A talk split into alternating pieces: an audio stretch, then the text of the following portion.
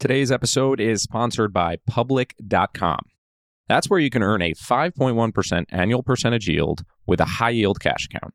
And while we can't say for certain that's the highest interest rate out there, we can say that at the time of this recording, that's higher than Robinhood, higher than SoFi, Marcus, Wealthfront, higher rate than Betterment, Capital One, Ally, Barclays, a way higher rate than Bank of America and Chase, higher rate than Citi, Wells Fargo. I think you get the point here. If you want to start earning 5.1% APY on your cash, check out public.com. This is a paid endorsement for public investing, 5.1% APY as of March 26, 2024, and is subject to change. Full disclosures and terms and conditions can be found in the podcast description. U.S. members only. This is Business Breakdowns. Business Breakdowns is a series of conversations with investors and operators diving deep into a single business. For each business, we explore its history, its business model, its competitive advantages, and what makes it tick. We believe every business has lessons and secrets that investors and operators can learn from, and we are here to bring them to you. To find more episodes of Breakdowns, check out joincolossus.com. All opinions expressed by hosts and podcast guests are solely their own opinions. Hosts and podcast guests may maintain positions in the securities discussed in this podcast. This podcast is for informational purposes only and should not be relied upon as a basis for investment decisions. This is Jesse Pujji, and today we're breaking down McKinsey and Company, the world's preeminent management consulting firm.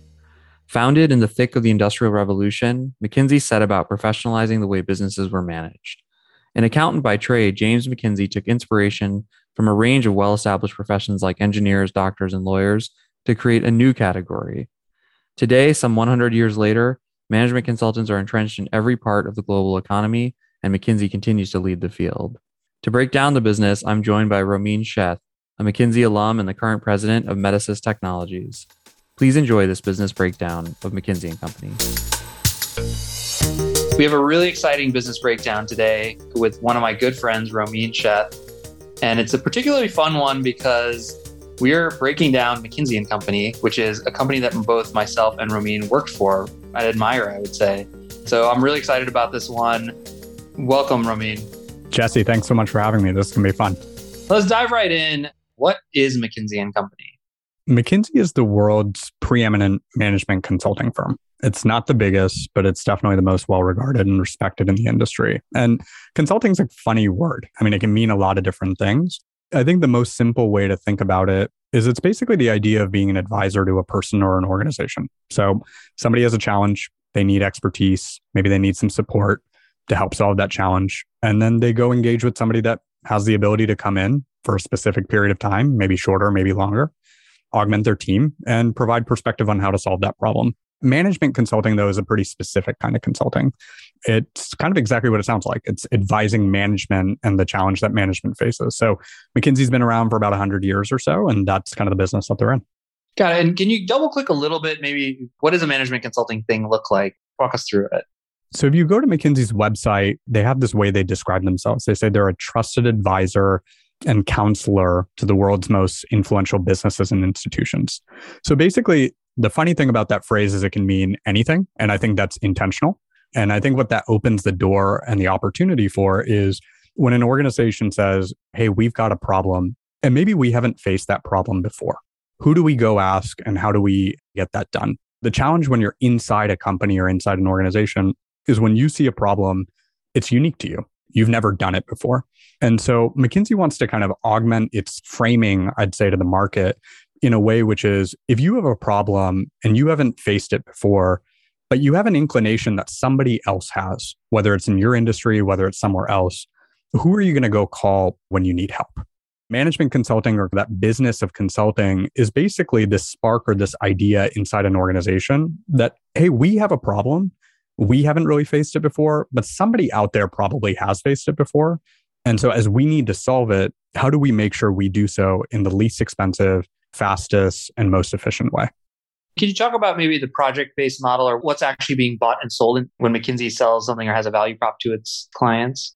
When you think about what somebody's actually buying, they're buying a specific insight, let's say. Now, that insight doesn't have to be right or wrong, but they're buying an insight. And so the way that McKinsey thinks about it is they say, okay, Jesse, let's say in your holding company, you are thinking about M&A, for example. Maybe you need help with evaluating a company to think about M&A. Maybe you've already found a company, you've already done the deal, and you need help integrating that company into your holding company. We're going to come in for a set period of time and we're going to put a team on the ground that has expertise and that expertise might be cross functional. It might be expertise in M&A specifically. It might be expertise in D2C or e-commerce, the different types of businesses you have. That team is going to come in and basically help you with the very specific problem that you have. Let's take the example of evaluating a company, for example. Let's say you're making your first acquisition.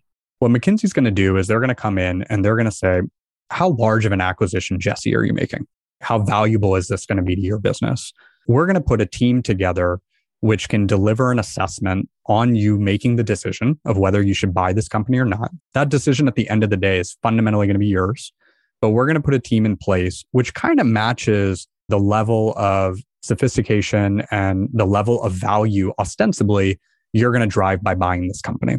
And there's really three levels of engagement or a structure that McKinsey puts together. So one is how long are they going to be helping you? The second is how many folks are going to be helping you? And then the third is what's the seniority of those folks that are going to be helping you? Many folks have heard in professional services, you might have business analysts or associates, and these are your young guns working the Excel model or working the PowerPoint slides, et cetera, that have just come out. And then you have more experienced principals and partners, et cetera. So McKinsey, at the end of the day, what they try to do in every context or every individual situation is put together a team that's going to be for the right duration, the right level of seniority, and the right level of expertise for whatever specific business problem you're facing. Got it. So essentially, as, a CEO, I'm paying for a certain number of people's time and energy to solve a problem that I want to solve. That's exactly right. There's this phrase that McKinsey uses, which is, and you're familiar with this because we both work there. It's called problem solving. And so the idea is basically they have problem solving methodologies, they have problem solving frameworks, but basically the idea is whatever problem you're facing as a business, we can come in and solve it. That's kind of where that etymology comes from. And talk about the scale of McKinsey. I mean, people heard the name a lot, but how big of a business is it? How profitable is it? Give us a sense for scale. It's a massive business. It does 10 billion or 10 billion in revenue today. It's got 30,000 plus employees, I think across 130 cities and 50, 60 countries. The interesting thing about McKinsey is they don't really talk much about their client base and the scale of their business. They're notoriously private for that. We can kind of break down the whys of that, but they service virtually every top global organization in the world. Most organizations are in the private sector, but they also have a long history of serving clients in the public sector as well. There's a pretty fun anecdote, which is the chief of staff role was actually created by McKinsey when McKinsey was engaged by President Eisenhower's Eisenhower, the White House. The project was basically how do we think about reorganizing the executive branch potentially? And that's when the chief of staff role came about. One other piece on the scale piece, which is just interesting for folks listening, I think you can only appreciate how deeply penetrated McKinsey is in the private and public sector when you look at the alumni base. The alumni base, it's over 15,000 folks. But more interestingly, I think two to 300 of them actually run multi billion dollar organizations. And many of the CEOs of companies we all know and love, Google, Morgan Stanley, Allianz, DoorDash, all their CEOs are ex McKinsey folks. Wow. Yeah, it's uh, a brand which we'll talk a lot more about in a second. So, what does that mean in terms of like, I guess, this project category you mentioned? How many projects does that mean they're running? How big of an opportunity is consulting or management consulting when you think about the market size and the potential for it? I think the market opportunity and the TAM question is really interesting when you think about McKinsey. We'll talk a little bit more, I think, about the evolution of McKinsey, the business model, et cetera, later. But for now, what I'd say is there are very few businesses, at least that I can think of, and maybe you can think of, where GDP is like a proxy for the company's addressable market. Amazon certainly comes to mind as one for me. I think in its own unique way, McKinsey is another. I mean, at the end of the day, McKinsey is in the business of providing advice and counsel if you think about that as a fundamental unit of their business, then theoretically, advice and counsel to institutions is just something that will continually be sought as institutions evolve. And whether that's an offensive play, like inorganic or organic growth, whether it's a defensive play or everything on the spectrum in between. I think if you extend that logic, the way I think about it at least is McKinsey can be potentially involved with any business as it evolves.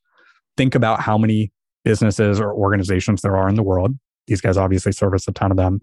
It becomes clear when you multiply those two things how large of an opportunity this fundamentally is. This is fundamentally the advice and judgment game. Now, whether they want to enter into the smaller organization world or a vertical or so on and so forth is a debate for more pragmatic strategy. But the market size, I actually think about it, GDP is kind of a proxy for market size for a company like McKinsey.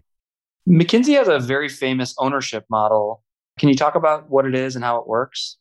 The ownership model is really interesting. So, McKinsey is a partnership, and that's important to call out that it doesn't operate like a corporation. So, McKinsey doesn't have a CEO, it has a managing partner, but the managing partner is not the CEO of the firm. The partnership is an equal weighted partnership. I think there's about 2,000 partners now globally at McKinsey. McKinsey partners get cash component, performance component. A large amount of their compensation is tied to performance compensation. And so everybody is incentivized to ensure that the firm at large is actually performing at its targets.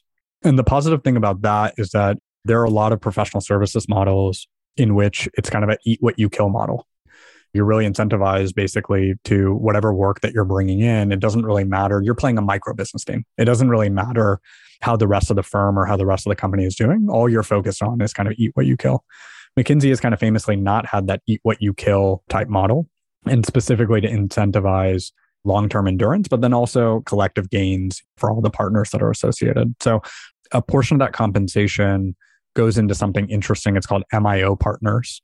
MIO partners, I think generously, you could call it a hedge fund, probably under generously, you'd call it a wealth management office. It's somewhere in the middle.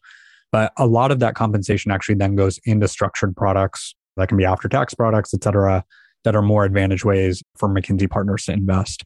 So there's a pretty interesting tie in to the partnership model from the perspective of how the firm actually works. There's an election for the global managing partner every set number of years. They can only have three election cycles at maximum. So there's a constantly rotating set of who is actually running the firm.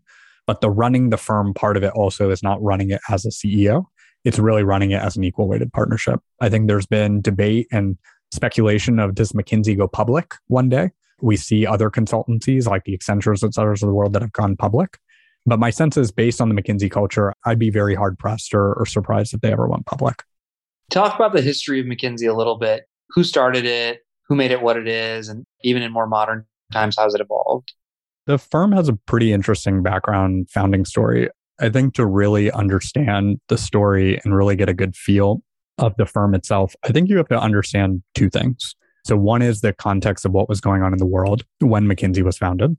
And then the second is the ambitions of the founder, James McKinsey, and really the guy that was responsible for scaling it, a guy named Marvin Bower. So, let's talk about the first one first.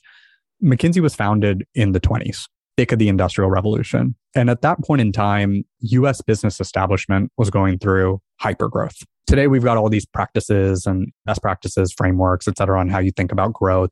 But really, at that point in time, it was a super novel challenge. I mean, companies had not grown at the level of scale as what was going on in the 1920s in the US. Any business, if you were of any kind of interesting size, you were creating some sort of growth strategy to think about demand you were building out your infrastructure to match that demand with supply. And then the most difficult problem was you were trying to hire and train people. Today, we call that the management class in America. There were no managers in American business at that point in time. And so, this idea of go hire managers or people that even know about management principles was just not there. And this was the opportunity that James McKinsey saw. McKinsey was hyper analytical. He was an accountant by trade his fundamental belief and why he thought that there was white space in this category was his frustration was that businesses weren't really run with rigor. A fun fact is I think the original name of the firm, I'm sure I'll botch this, but I think the original name was McKinsey and Company Management Engineers and Accountants. The name spelled out what he thought a consultant's job was to support that kind of management class through precision precision that only engineers and accountants have, not normal run of the mill business people. That's cool. And interestingly, James McKinsey, as a person who worked there, is not the guy people revere inside the firm. So, talk about who they revere and why. What happened there?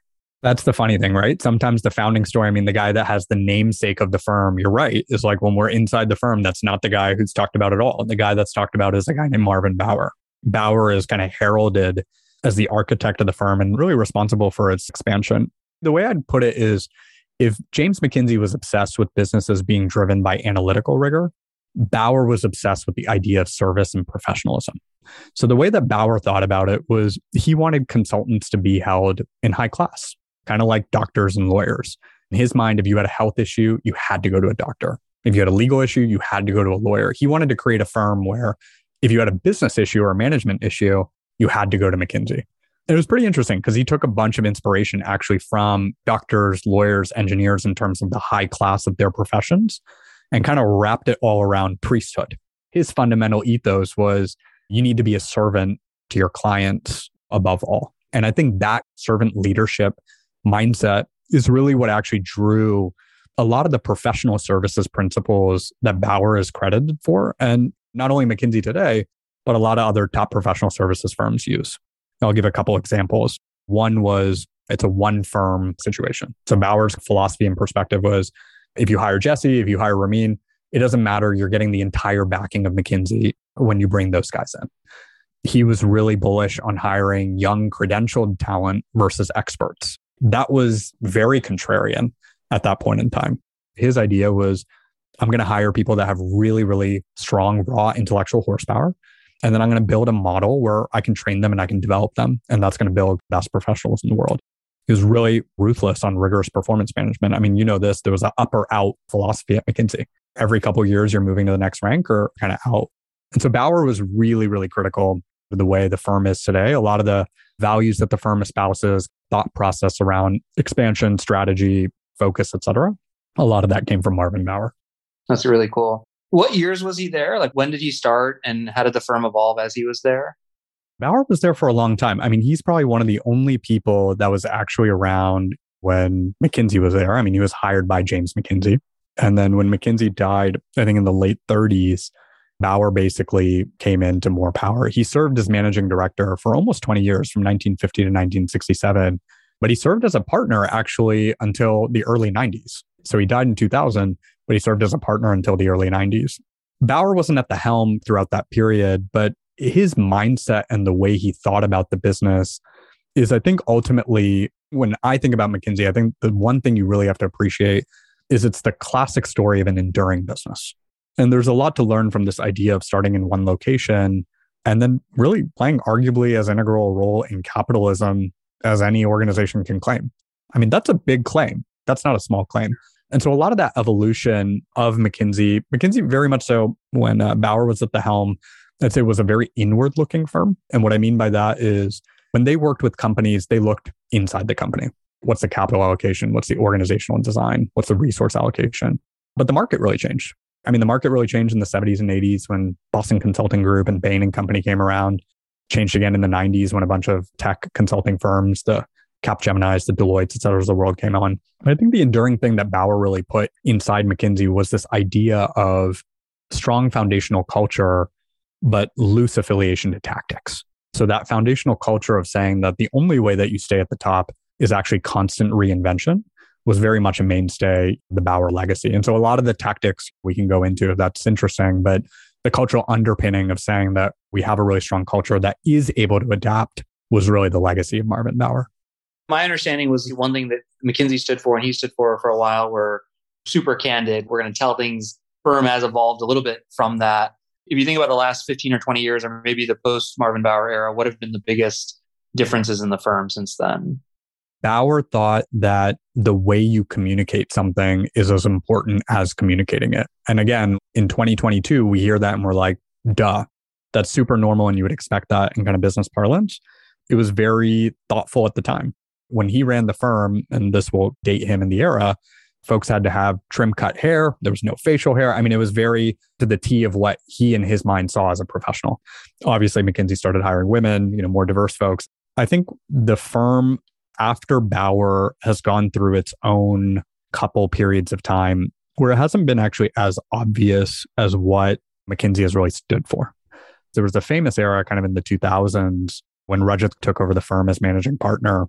He turned on every growth dial under the sun. The firm did amazing by all objective measures. I mean, I think the firm 3x so like 4 billion in revenue or so. But they took a lot more risk.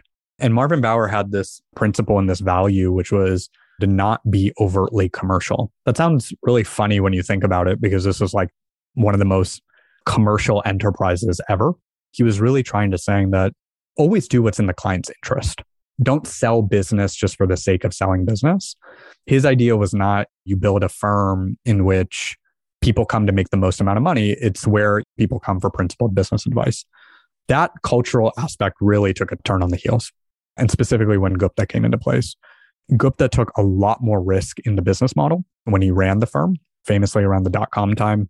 McKinsey took equity, I think, in 150 companies or so. They were doing business at some point in time with basically anybody and everybody that could open up the pocketbooks. And I think you've seen that pan out in some of the ethics scandals as of late with some foreign governments. And the end result, even at Gupta's tenure, and he was leading the firm through this time, was Enron happened. And Enron was, the listeners here know, was a massive corporate scandal. What folks might not know was Enron was doubly a scandal for McKinsey because the Enron CEO, Jeffrey Skilling, was a former McKinsey partner. And so it was kind of a circular failing on every respect and every regard. The firm has, whether it's been through force, I think you and I as alumni would probably like to think through getting back to its true cultural roots has certainly dialed down. Some of those scandals have still pervaded and it's problematic, but the firm has kind of evolved in a way in which it says, let's think about the longer term duration of again building an enduring business. And that's fundamentally why the firm has been so strong for the last hundred years or so it's because it's had that culture of long term thinking and building an enduring business. What that typically ends up pragmatically turning into is you do right by your customers and your shareholders and your stakeholders.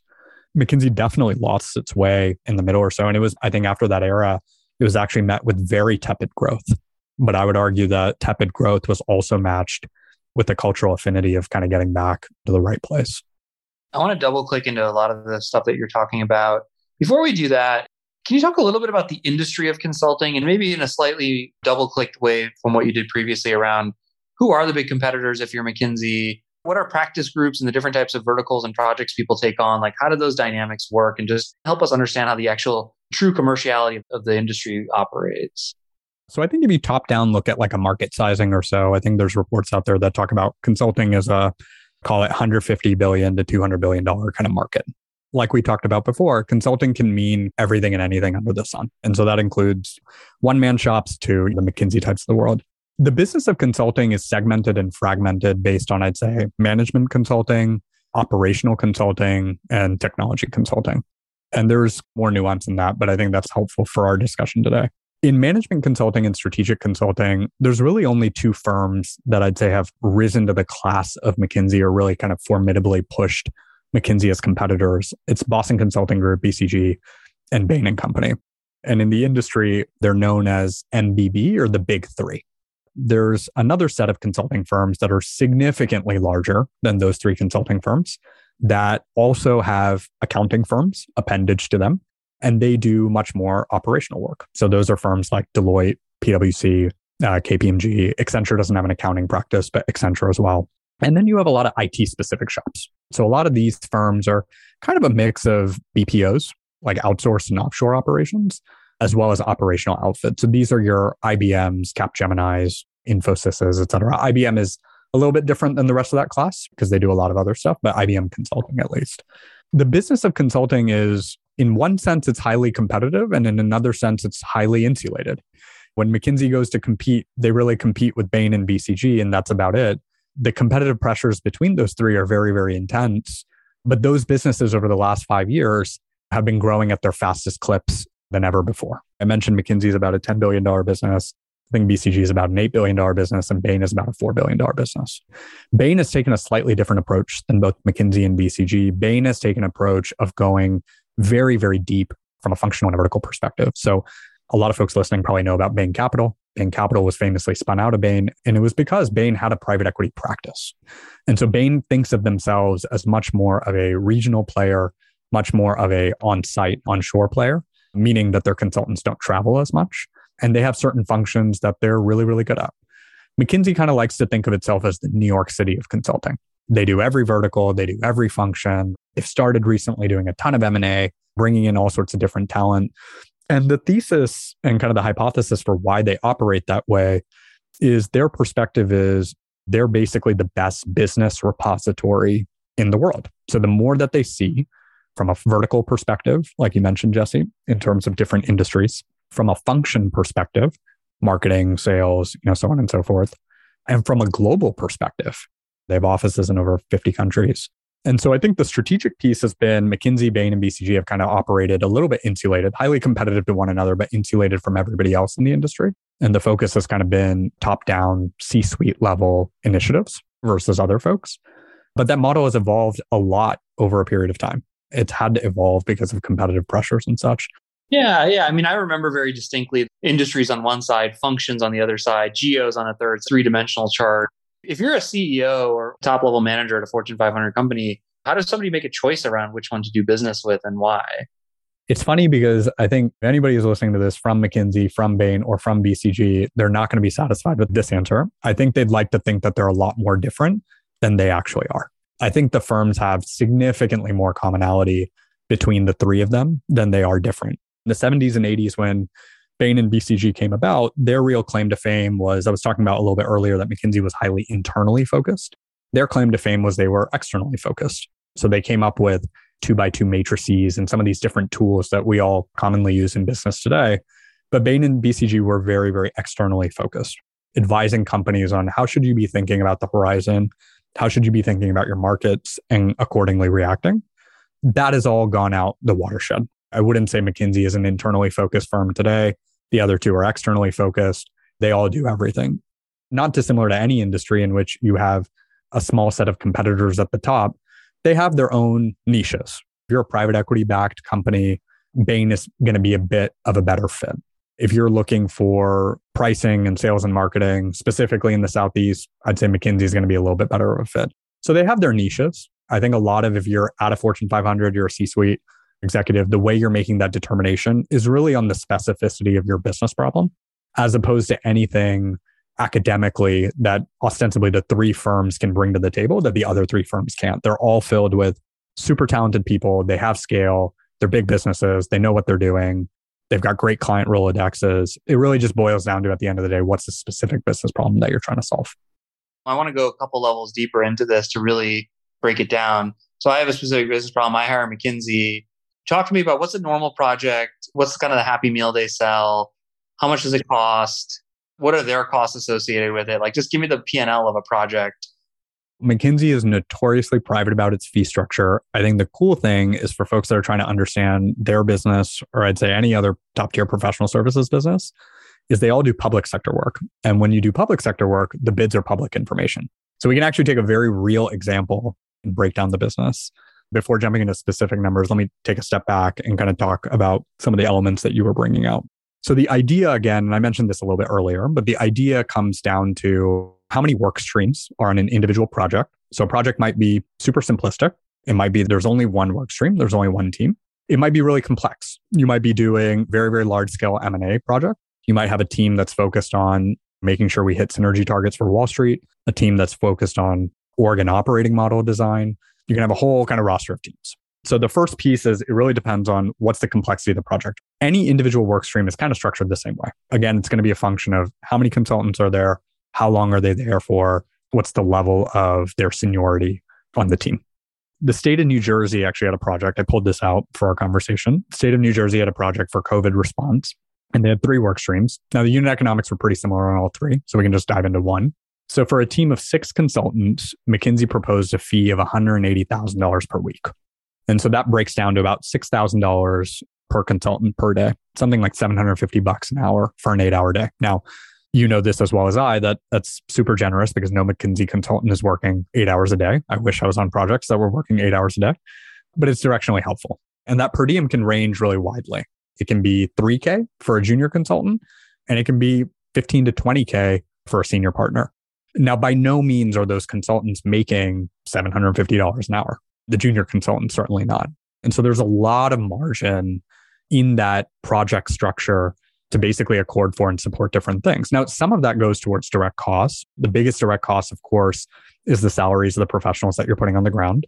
The second biggest cost is that one firm mindset. So there are teams offshore that are supporting with making slides. There might be research analysts to pull data, analytics teams, extra number crunching is required.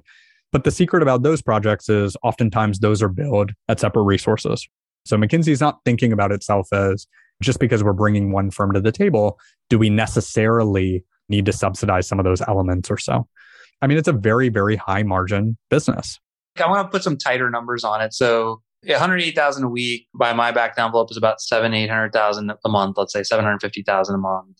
You've got six full-time people. So just ballpark, what do those people cost typically?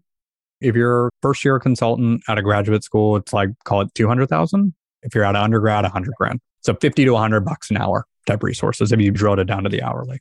So you have 750,000, you're paying a six times 20, 120,000, some other research analysts and support. And what about all the travel and airplanes and hotel rooms that people always talk about in consulting? There's two different types of models. One is it's baked into a cost structure and the flat fee that's being charged, or the other is it's cost plus and it's being charged on top. I think anybody that's listening that's run a professional services firm knows that that's a little bit more semantics. And the reality is, is the client is paying for it at the end of the day. And so a lot of those core expenses, you know, when you break down the business, I think, and you think of beyond the people, what are all the other expenses that are being paid for? It fundamentally is paid by the client. And so the result is you end up having a very, very high margin, almost like a technology like gross margin business. We talk a lot about technology businesses are 60, 70% gross margin. It's incredibly attractive. That's about the margin range that McKinsey runs on without the need to reinvest the amount of capital that a technology company of this type of scale would be reinvesting below the line. That's obviously a very high gross margin. You talked about 10 billion in revenue. What are the other big expenses below these projects that come out and what does the EBITDA look like? I mean, I think when you run these types of firms and you're hiring really top talent, you're putting in all the investment structures into making sure that that top talent is in a position to succeed. And it can be on as trivial of things as benefits and comfort, or it can be on as extensive of things as true training and development or advanced technology centers, et cetera, to make your people better or to make them work better. I think these types of businesses, I don't know exactly, Jesse, but I would spitball that these folks are probably operating probably around like a 25, 30% EBITDA, which is extremely, extremely high if you think about just a normal business construct. And so really the question becomes between that 50 to 70% and 30%, where are the costs being spent? And the vast majority of it is being invested in ways that I would say are directly related back to people, whether it's having nice offices, whether it's having training and development, whether it's recruiting and sourcing the next set of candidates, et cetera. That 30 to 40% or so is in some way tied back ultimately to the talent at the firm. A typical business obviously has marketing, sales, delivery of their product. Talk about to what extent we can around McKinsey in that regard. Well, let's start with marketing and sales. How does McKinsey do marketing and sales? I think it's actually one of the most underrated elements of their business model. If we go back to what I was talking about before, right? Firm has that value of don't overtly be commercial, do kind of what's in the client's interest. Let's keep that as kind of one vector, just to remind folks. And then the other vector is like extremely deep training and development and having like a massive platform that really, really focuses on folks. The implication is that when most people leave, when they leave McKinsey, it's almost like a part of their identity is tied back with McKinsey. Whether that's in the next job, whether it's at a dinner party, whatever it might be, part of their identity is kind of tied towards McKinsey. Many of these alumni, as we talked about earlier, go on to be leaders in industry. What happens when you combine the two? You get alumni that credit McKinsey for arguably the most formidable parts of their career and are trained to think a certain way.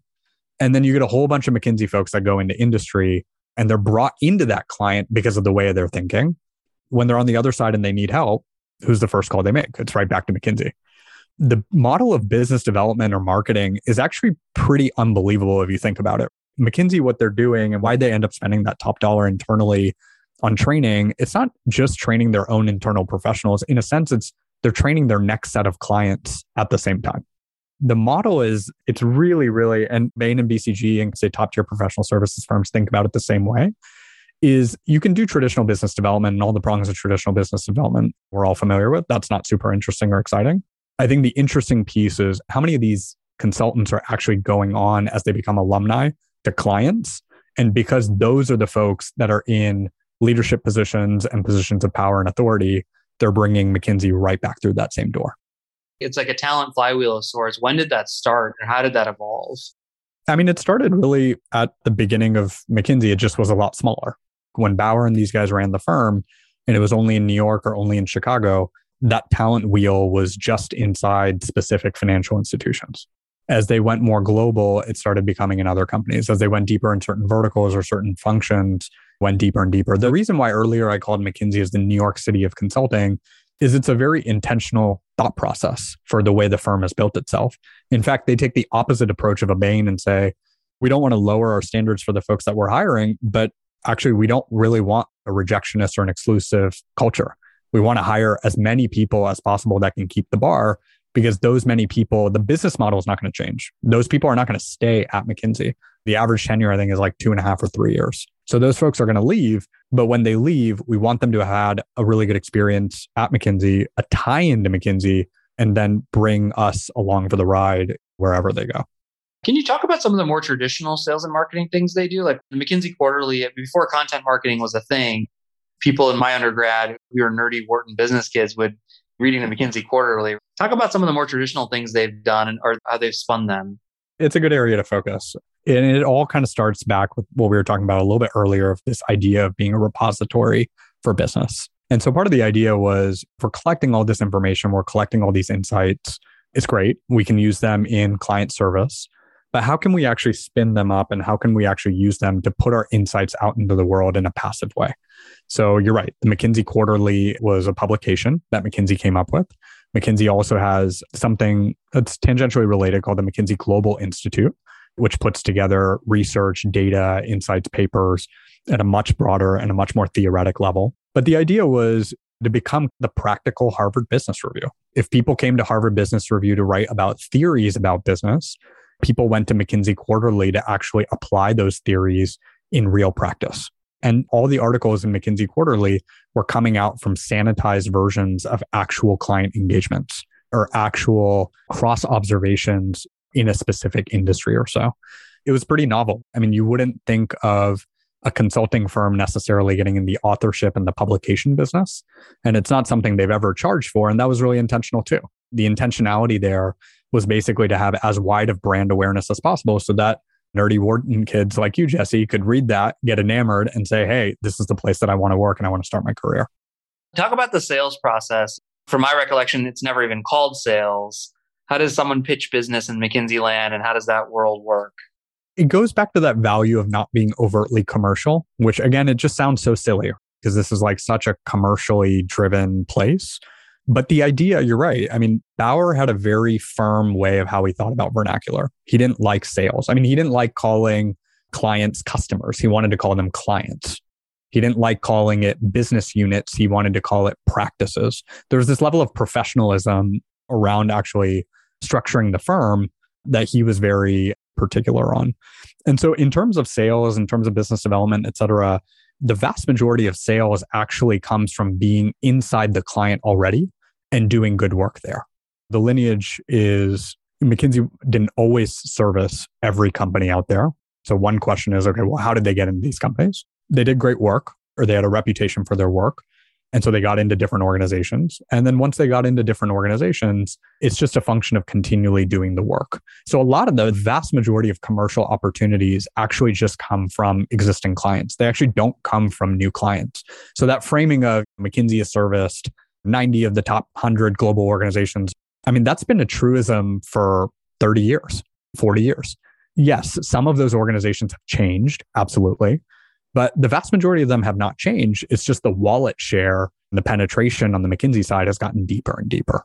Really, the fundamental for sales and business development, et cetera, has always been a little bit of this passive approach. We develop alumni that then go to these firms and bring us back in. We do really good work and we identify another business problem we tell folks that, hey, you need actually support to think about and solve this business problem, and that unlocks more budget. It's much less of a traditional hunting, I'd say, mentality. It's probably as extreme of a farming and harvesting mentality as you could probably find out there for any organization. What are some other special parts of the organization? You talked earlier about they've done a lot of offshoring stuff. Like, what are some other unique things people might not know looking from the outside in from an org perspective or team perspective that make McKinsey special? This might sound obvious, but it was my experience internally. I'm curious to hear yours as well. It's kind of hard to understate how far an organization can go when talent is so good. I think when you have a concentration of just extremely, extremely high talent density, it makes for very interesting things. The rub on McKinsey is it's a consulting firm. You know, people don't really actually do anything over there. There's no real skin in the game. I'd actually take the opposite approach, which is it's pretty amazing that that firm has actually been around for 100 years and as influential as it's actually been. And that hasn't been without tons and tons of ups and downs, leadership changes, strategic calls, et cetera. They've experimented with inorganic growth, organic growth. Inorganic growth actually might be something pretty interesting for us to touch on. But I think the core of it, what I was always most impressed by, and I think is ultimately going to be like the bull or the bear case for their continued dominance and sustenance, is just how far and how fast an organization can move, even at that scale when you have very top talent. On the talent side, I mean, you've said it so many times. Let's go even deeper into it. Why is the talent so special at McKinsey? What are the things they do to find the talent, to develop talent? Let's talk a little bit about the, the way people are promoted. Like, let's go really deep into the talent model at McKinsey. So there's two ways to think about the talent model. One way to think about the talent model is is it McKinsey doing the development and the training? Did these people show up at the door of McKinsey and then they just become these amazingly highly talented people? Or is it the inverse, which is McKinsey has built the ultimate honeypot in the world and really smart people show up at the door. And yeah, there's training and there's development and such, but they've kind of built the honeypot and they've attracted the highest density of talent. I think it's a little bit of both. So I think the first part is equally as important as what goes on inside. So I think the first part is pretty important to double click into. So how have they built this honeypot where folks that come from good schools or so on and so forth say, hey, this is a place that I want to work at. It's kind of the mystique and the brand that they've built up as an organization over a period of time. You have corollary organizations like Goldman Sachs, Blackstone, and corollary spaces, banking, private equity, et cetera. Part of the honeypot that they've built up is folks from top schools want to go work at this place. So I'd say that's the number one advantage. Once you're on the inside, there is a lot of training and development. I think one of the unique things is once you get to McKinsey, regardless of what level you're at, whether it's the most junior level or the most senior level, you go through something called Embark. And Embark is a program that's structured to get you to understand the vernacular, the principles, the common frameworks, et cetera, that are used at McKinsey. It sounds kind of obvious. Every company has training. What's so special about that? It's a very structured approach on how do you actually think about an engagement or how do you actually think about a team that you're operating in. And the reason why that's so important is because if you imagine Jesse, you know, you run multiple companies, I run a company, every single person that's coming through the door, if they're absolutely indoctrinated in a certain way to work, but also given the autonomy to jump into their own instincts and such, the acceleration that comes out of the gate is significant. And kind of the speed at which you can move is really, really significant things like Embark become really interesting. I think when you're on a project itself, the feedback culture at McKinsey is very, very strong. So most teams have what's called an engagement manager. An engagement manager is kind of the full time person that's sitting on the team that's really supposed to run the team. The associate partner or the partner, et cetera, are on top and they're allocating some of their time, but they're working on multiple engagements. So the engagement manager is really the quarterback. And then you have associates and you have analysts that are sitting underneath them. So the feedback culture is extremely strong. I remember on my first engagement, I was doing feedback every single day with the engagement manager. So the reps at which you're running or the speed at which you're developing knowledge around mistakes, et cetera, is very, very high. And then I think going back to the former thing that I was saying is if you're attracting the right type of talent or the type of talent that wants to learn, is going to work really hard, is smart, et cetera. I think a million people apply for a job to McKinsey every year and less than 1% get a job. So there's some raw intellectual horsepower, at least let's say, of the people that are joining the firm. If you max that intellectual horsepower with ton of feedback and a ton of reps. So it's very common when you come into the firm, maybe your second week you're on a project and you're presenting to the COO of a company. You have no business doing that. You don't know anything, but you're thrown into the deep end. So it's this mix of yes, hire smart, fast moving people, et cetera, but throw them as much into the deep end as possible without a life jacket, make them drown a little bit, but then have a culture, have a feedback culture that's so rigorous that they're constantly getting tips and tricks on how to improve, how to improve. When you match those three together, I certainly try to emulate that in our organization. We don't nearly match that. I think it's impossible for most companies to try to match that. But I think you get something really special in terms of training and development. I think that's why the average tenure is a couple years. It's an intense environment to be in. But when you come out after a couple years, you certainly don't feel like you worked a job for a couple years. You feel like you've gotten significantly more advancement. Inside out, that was one of the things I was most impressed by. And talk a little bit about how the staffing model plays into that. One thing that makes it unique is in a typical job, you have one manager and you work with that manager every day, day in and day out. Talk a little bit of how staffing works and how McKinsey ties feedback into staffing itself to create that additional feedback environment. The typical engagement is 12 weeks. It might have gotten a little bit longer in more recent years. McKinsey's done a little bit less, you know, pure strategy work and some more operational work, but it's like three, four months maximum. And so in those three, four month period, you're working very intensively with that one engagement manager and with that one client in that one business context. So, in a sense, your experience is actually incredibly narrow. You're working on one client, one specific business problem with one team for a short duration. But what happens after that period of time is you have a corollary resource in your home office called PD, professional development. It's your PDM, your professional development manager. And their sole job is to kind of be your like free agent coach. What are the things that you're really good at? What are the things that you want to develop? What are the things you're interested in? Do you want to travel? Do you not want to travel? Their sole job is literally to serve as your agent.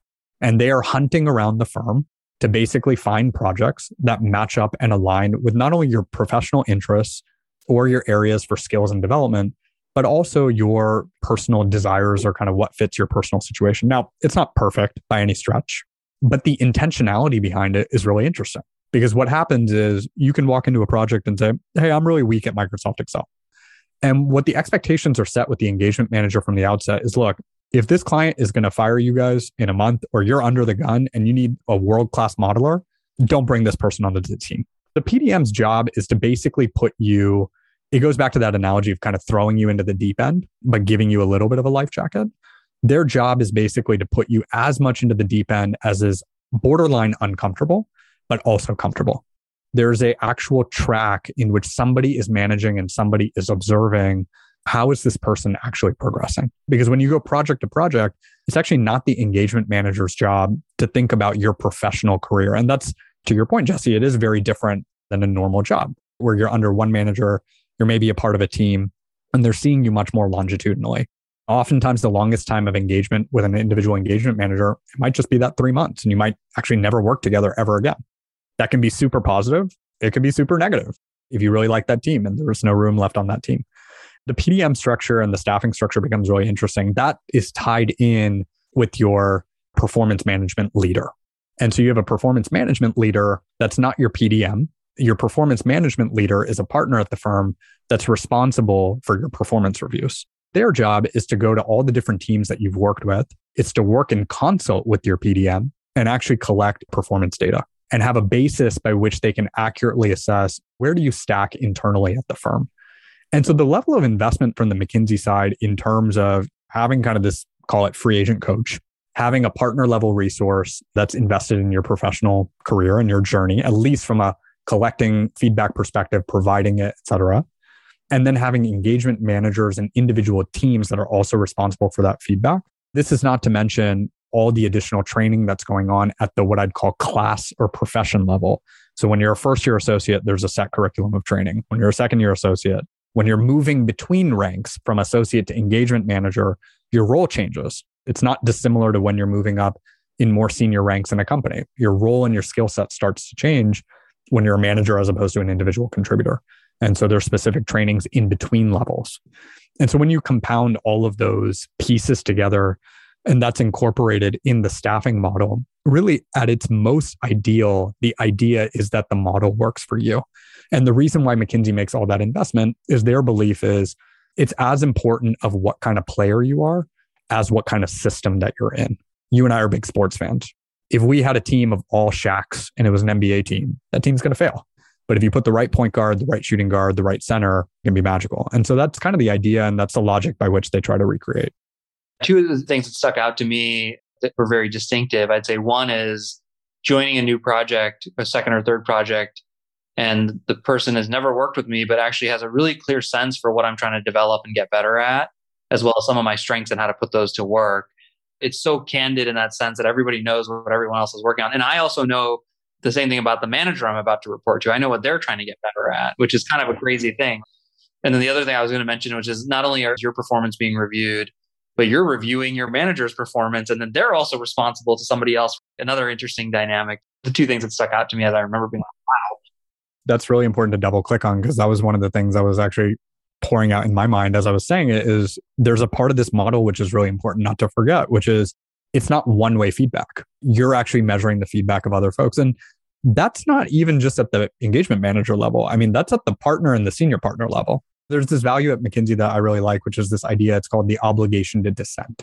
And the idea behind that value is basically, regardless of if you're the most junior person in the room, the newest person in the room, you have no context, whatever it is, your obligation is to dissent. It's basically to help your team kind of find truth. You can take that in one sense and say, okay, great, that's truth in the business problem. Let's solve the business problem better but it just so much applies in terms of professional development. The feedback culture, the two way feedback culture is actually very unique in that organization. And it's an interesting tidbit for folks on the outside to know about. You mentioned earlier some of the scandals. Can you go, go into that a little bit deeper? What were examples of the scandals? What happened and how might they have happened? We talk so much about the amazing culture and unique values. And how did those scandals end up happening? I think the Enron scandal is probably the one that probably resonates with most folks that are listening it was a classic story of you start with a little lie and, and a little bit of fudging, and it leads to broader and broader and more provocative statements up until a point in time in which auditors come in and the entire business is just fraud. I think Rajat Gupta's it's not an accident, Jesse. I think that a lot of these scandals actually happened under his tenure. You know, he was actually famously convicted of insider trading after his tenure as well. And I think the crux of it was McKinsey basically lost its way. And what I mean by that, when it lost its way, is it focused on chasing dollars as opposed to the quality of those dollars. The firm under him, I think I mentioned this before, it 3x. They got to 4 billion in revenue, which is amazing. So you look at the metrics and you look at the P&L and everybody's having a party. I mean, the business is on absolute fire. But what wasn't as obvious was the fabric of that business was getting torn down. I'd kind of take a step back versus talking about any one individual scandal. There's been opioid scandal with the pharma company. There's been South African government scandal. There was the Enron scandal. So there's been different scandals, I'd say, in different industries and of different types. And so I think the important thing to do is actually to say, well, what causes these scandals if the culture is so great? So I think it's three or four things. The first thing is I think it's a natural tension of decentralization and autonomy and centralization and governance. That's a really tough balance. You want to encourage kind of entrepreneurial pursuit, speed, agility, et cetera all that stuff comes with decentralization, but it also comes with less governance. You get a much higher volatility of outcomes. So I'd say what you've seen probably in McKinsey over the last 20 years is you've seen some really, really high highs and you've seen some really, really low lows. One element has kind of been the change in the structure. Um, and every managing partner that's come to fruition has had to figure out what level of balance they're comfortable with. In part, some have come in and changed the model because they're in PR crisis mode. And in some, they've probably pushed the dial a little bit too aggressively because it's been safe and consistent for a long period of time. So I think one is kind of that tension between centralization and decentralization. I think the second is the over commerciality. We talked about that kind of ad nauseum. I think the third piece is just limited accountability. In the Gupta era, McKinsey became the when they're right, we're right. When the client's right, we're right. And when the client's wrong, they're wrong firm which is kind of ironic if you think about it, because the shtick to clients is, you know, these guys are the smartest guys in the room. So it's like you're the smartest people in the room, dot, dot, dot, until you're not the smartest people in the room. So I think a culture of accountability was definitely lost. And then I think there's a law of large numbers.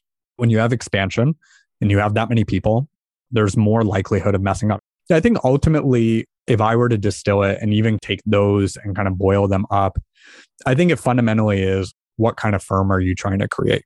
Bower didn't value money. Again, that sounds odd because of the kind of money printing machine that he made, but he didn't value money.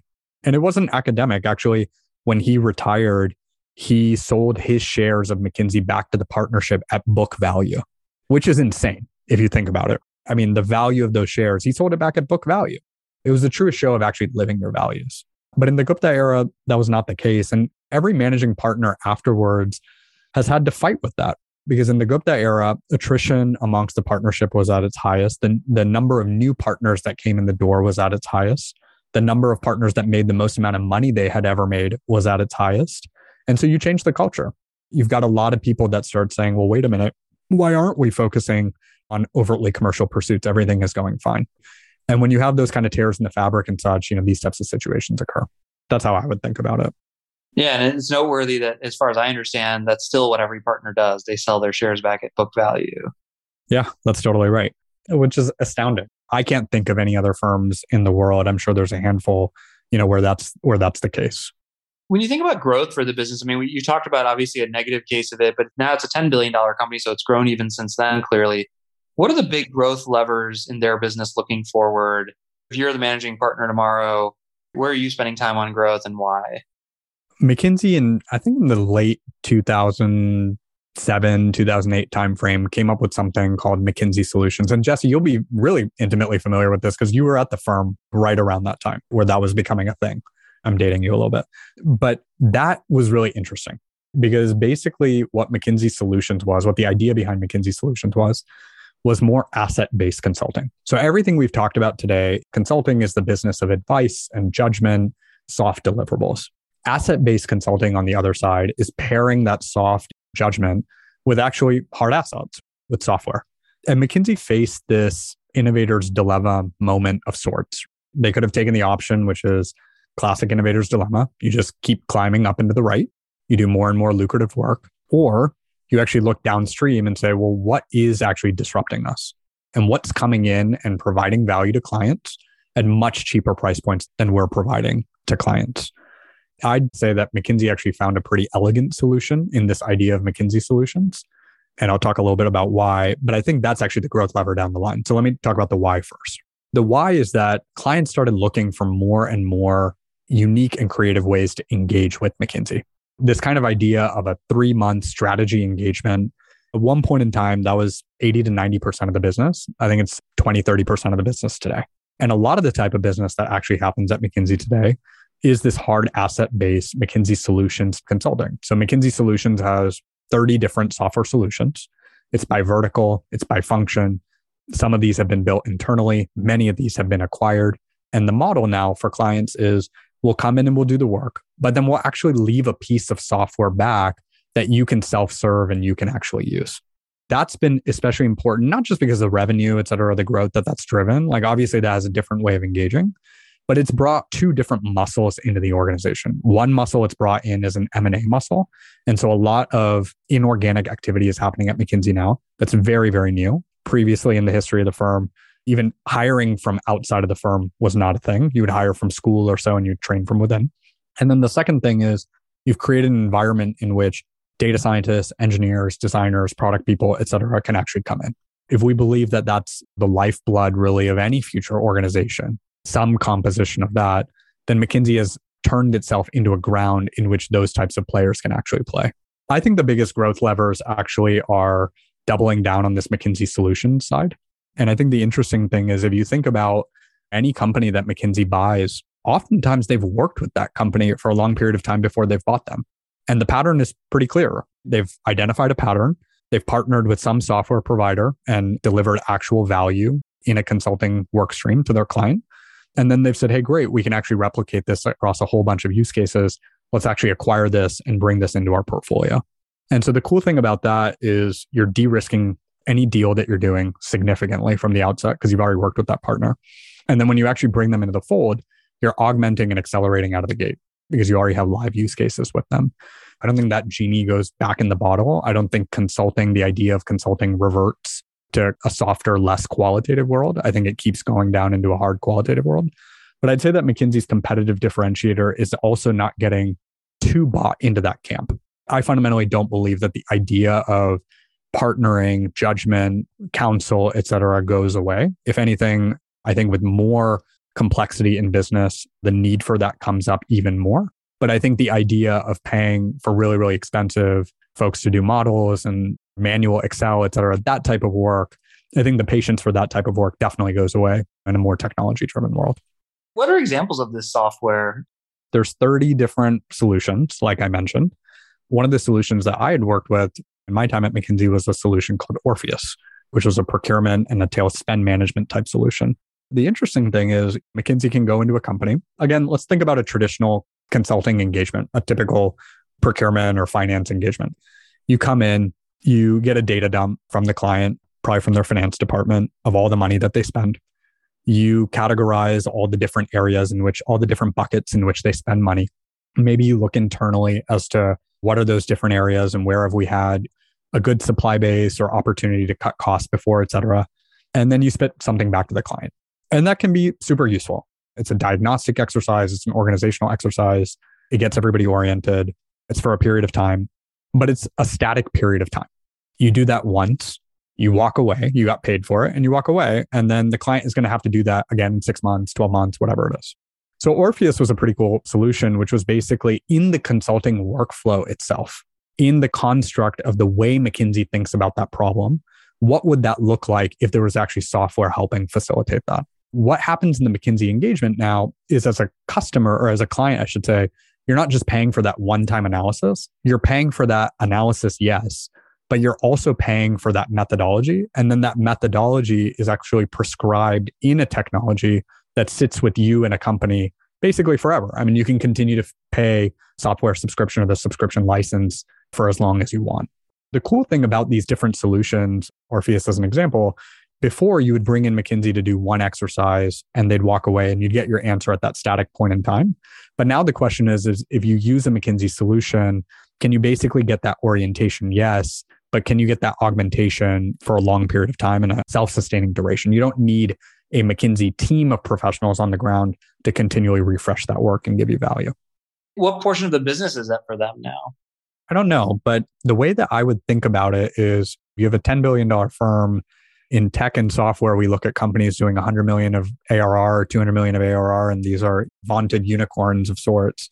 I can't imagine the McKinsey portfolio is any less than that from a revenue perspective. So I think secretly of sorts, McKinsey is probably sitting on an unbelievable software business that's never really talked about. As we look forward for McKinsey, I doubt they do traditional financial planning. But if McKinsey in five or 10 year horizon is bigger, better, badder than it's ever been, what do you think they really got right? And what do you think might have happened in the macro environment? I think what would have happened is they would have really leaned into this culture and this idea of foundation stays the same, but all the tactics change. The firm, when I was there, was focusing significantly on digital transformation, talent and capability building. And those really weren't words or concepts that were being talked about 10 years ago. And I think the idea there was volatility and change is really healthy for a business like McKinsey. I mean, I think if companies have everything figured out and there's no real macro shifts in the environment, businesses like McKinsey actually don't do well. When there's a ton of change, there's a ton of volatility, you need more guidance, counsel, advice, et cetera, to come in and help you solve problems. With a natural S curve of technology and the fact that companies are changing at faster and faster clips, the half-life of public companies that stay in the S&P 500 is dropping further and further. I think if McKinsey leans into that and uses that asset-based consulting model that we were talking about, I think they can do really, really well. They're the type of model in which they want disruption in business environments. They want new companies to come about. They want big Fortune 500s to think, oh my God, a startup is going to eat my lunch. If in five years we look back, by the way, I don't think it's an accident that McKinsey's been growing really, really fast. That is directly related, difficult, changing, volatile, however you want to frame it, business environment. So I think in five years, if we look and we and they totally nailed it, we're going to look back and say, they really leaned into asset based consulting as a tactic, but they leaned into this idea of really developing expertise in where the world is going, where the puck is going. And what about the opposite? If in five or 10 years it's a shell of its former self, what happened? I think if it's a shell of its former self, it would have stayed static as an organization. It would have gotten too comfortable. So talent wouldn't want to come work there anymore. The capabilities actually didn't reinvent, right? Their methodologies and such were outdated the business model didn't emerge. There's some things that were great and not so great about the asset based consulting model. They wouldn't have figured out how to actually tweak that. McKinsey, for as large as it is, and I can't underscore this point enough, I think anybody that runs a services business understands this. McKinsey's like six months away from going out of business at any given point in time. You always have to get new clients. You have to work on new opportunities, et cetera. Services businesses are in the hunt constantly for new engagement and new revenue. I think if they kind of sit on their laurels and they don't evolve, six months is dramatic. The company's not going to go bust, but it's going to be a shell of itself. And I think it's going to translate into elements like the price point is just too high. It's not in line with the market. I mean, we talked about earlier that the margins of the business are high, the price point is high. Their clients ostensibly see that value. It's a free market. They don't have to pay that cost. And so they see the value that's coming in. We can have a whole, probably different conversation on the debate of that value, but enough people see that value that they're paying that bill. McKinsey's going to turn 100, I think, in the next five years. So 2026, yeah, in the next five years. So if they want to continue to maintain that perch of influence and dynamism, they just have to do what they've done for the last 100 years, which is at the core, stay the same and have that North Star be their advisors for their clients at the highest level. But they've got to change up all the tactics and continue to reinvent the wheel. The last question we ask everyone on the show is kind of a three part question. What are the lessons of this story for builders, for executives and entrepreneurs? What are the lessons for an investor? And then what are the places people can go for further study? I'll start with the last one first. Where would you direct people to go for further study? There's this really good book that if people want to lean into, it's called The Firm. And it was written, I think maybe 10 years ago or so, five, 10 years ago. And it just captures the entire history of McKinsey. I think McKinsey as a firm gave the author of that book more inside access and more information than was probably ever publicly revealed about the firm. It's a really great book. If you, if you want to learn about McKinsey, it's obviously a great place to go. But if you're just kind of a business nerd like us, there's a lot of stories around culture, forks in the road, how do you make strategic decisions, et cetera. It's a really good read. What are the lessons for builders from the McKinsey story?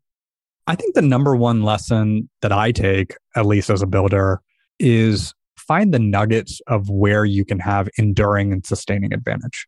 And I think the nuggets of where you can find enduring and sustaining advantage are really important in any business that you're building or operating in, because we all know the gains compound and they compound in significant and often unpredictable ways. And so I think one thing that I really admire about McKinsey as a firm, McKinsey's polarizing. Folks have positive and negative opinions and kind of the whole spectrum in between. Something I really admire and respect a lot about that institution is they're still an institution. A hundred years after their founding, they're a stalwart institution of American capitalism, certainly, but of global influence. I think the biggest lesson that I take away as a builder is if you want to build anything that's enduring, you have to be comfortable with continually changing the tactics. Their North Star actually hasn't changed. That mission statement of what they do actually has not changed in a hundred odd years. And so I think that's the biggest lesson for builders. I think the biggest lesson for investors is probably related, which is if you're trying to invest in companies or invest in the right companies, find companies that have an enduring advantage and really have a real moat. The tactics are great. You can look at the people and the organizational design and capital allocation and all the tactical stuff that you should do. But it's really powerful if you're an investor and you're able to invest in an enduring business, a business that's going to be around. I think a lot of the companies we all admire that are in public markets today, some of the largest and most valuable companies in the world, the Microsofts, the Apples, et cetera, of the world, they all have the same characteristic if you really think about it. These are enduring businesses that have developed really, really deep compounding moats and allow themselves to spin off new products or spin off in kind of new impactful ways because of that enduring competitive advantage. Well, Romeen, this was such a fascinating discussion about a business most people don't know anything about that is not run like a business that any other business I know of, at least. So thank you so much for coming on Business Breakdowns. Thanks, Jesse. It was a ton of fun.